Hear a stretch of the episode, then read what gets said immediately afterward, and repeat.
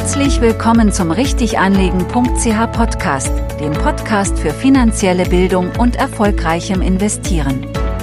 Hier erfährst du spannendes Insiderwissen zum Thema richtig anlegen und erfolgreichem Vermögensaufbau. Und hier ist dein Gastgeber Marco Eberle. Ganz herzlich willkommen zu dieser neuen Podcast-Folge. Ich freue mich sehr, dass du wieder dabei bist. Und einmal mehr haben wir ein spannendes Thema, das wir heute zusammen anschauen werden. Und zwar geht es wieder mal ums Thema ETFs, also Exchange Traded Funds, was ich ja schon mehrfach beleuchtet habe. Aber heute schauen wir uns mal an, ob es sich eben lohnt, auch ETFs im der Anlageklasse Obligationen einzusetzen. Weil ihr wisst ja, ich bin wirklich ein Verfechter der passiven Geldanlage, insbesondere in Aktien.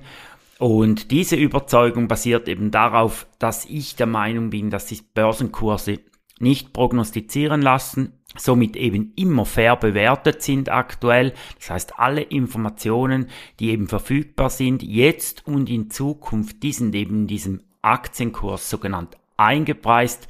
Und daher ist es eben aus meiner Optik nicht möglich, irgendwo eine Mehrrendite gegenüber dem Markt zu erzielen in Zukunft mit der aktiven Auswahl von Aktien. Und ja, diese Ansicht wird ja auch durch zahlreiche Studien und Untersuchungen bestätigt.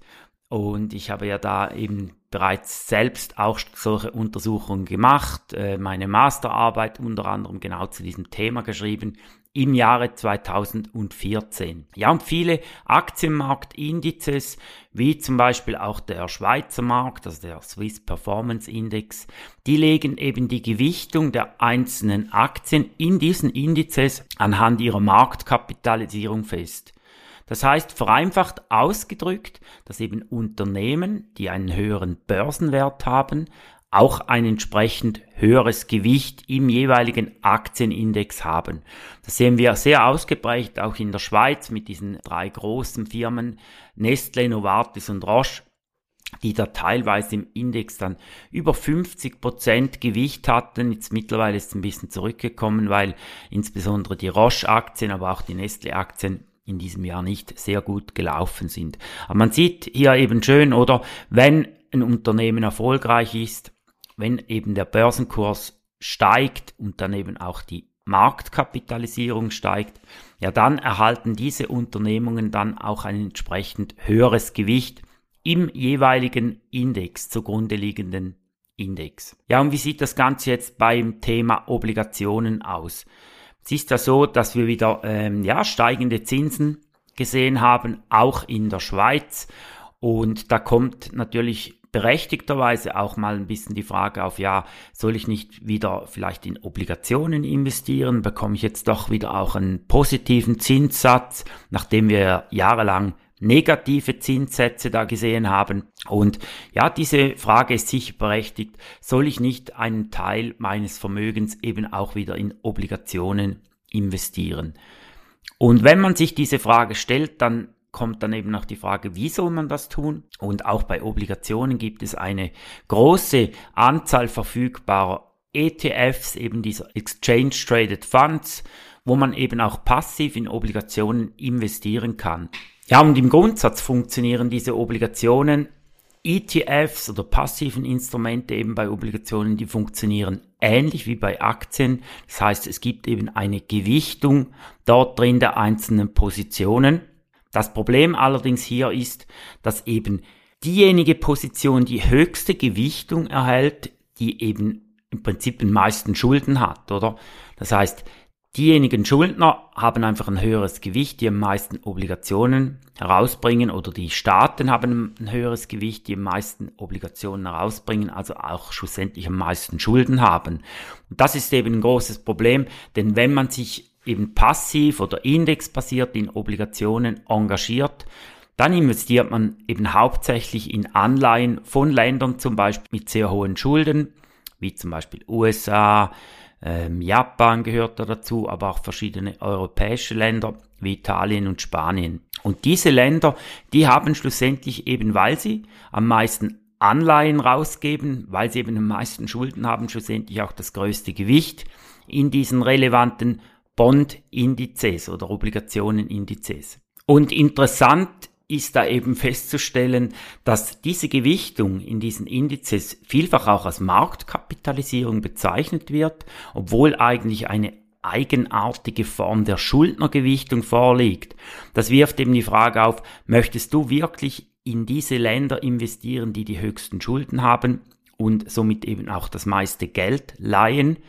Ich persönlich möchte das definitiv nicht und ziehe es natürlich eher vor, mein Geld an Schuldner zu geben, die eben eine geringe Verschuldung aufweisen, aber diese hätten dann eben auch weniger Gewicht in diesen jeweiligen Indizes. Ja, das ist das eine Problem. Du siehst jetzt eben, wenn du in Obligationen ETF investieren möchtest, ja, dann investierst du eben leider am meisten in Länder oder Unternehmen, die eben die höchsten Schulden aufweisen. Und das kann man sicher oder sollte man aus meiner Optik eben sicher hinterfragen. Dazu kommt noch, dass im Laufe der Zeit sich eben die Qualität der Schuldner auf diesen Indizes aufgrund der massiven Geldflut, den wir eben gesehen haben von Zentralbanken, sich schleichend immer verschlechtert hat. Ja, und wenn du dich auf indexbasierte Investments einlässt, hier bei Obligationen, dann gehst du eben oft blind mit diesem Qualitätsverlust um und mit dieser verbundenen Risikoerhöhung. Ein weiteres Problem ist, dass Anleihen, die zum Beispiel aufgrund einer Ratingverschlechterung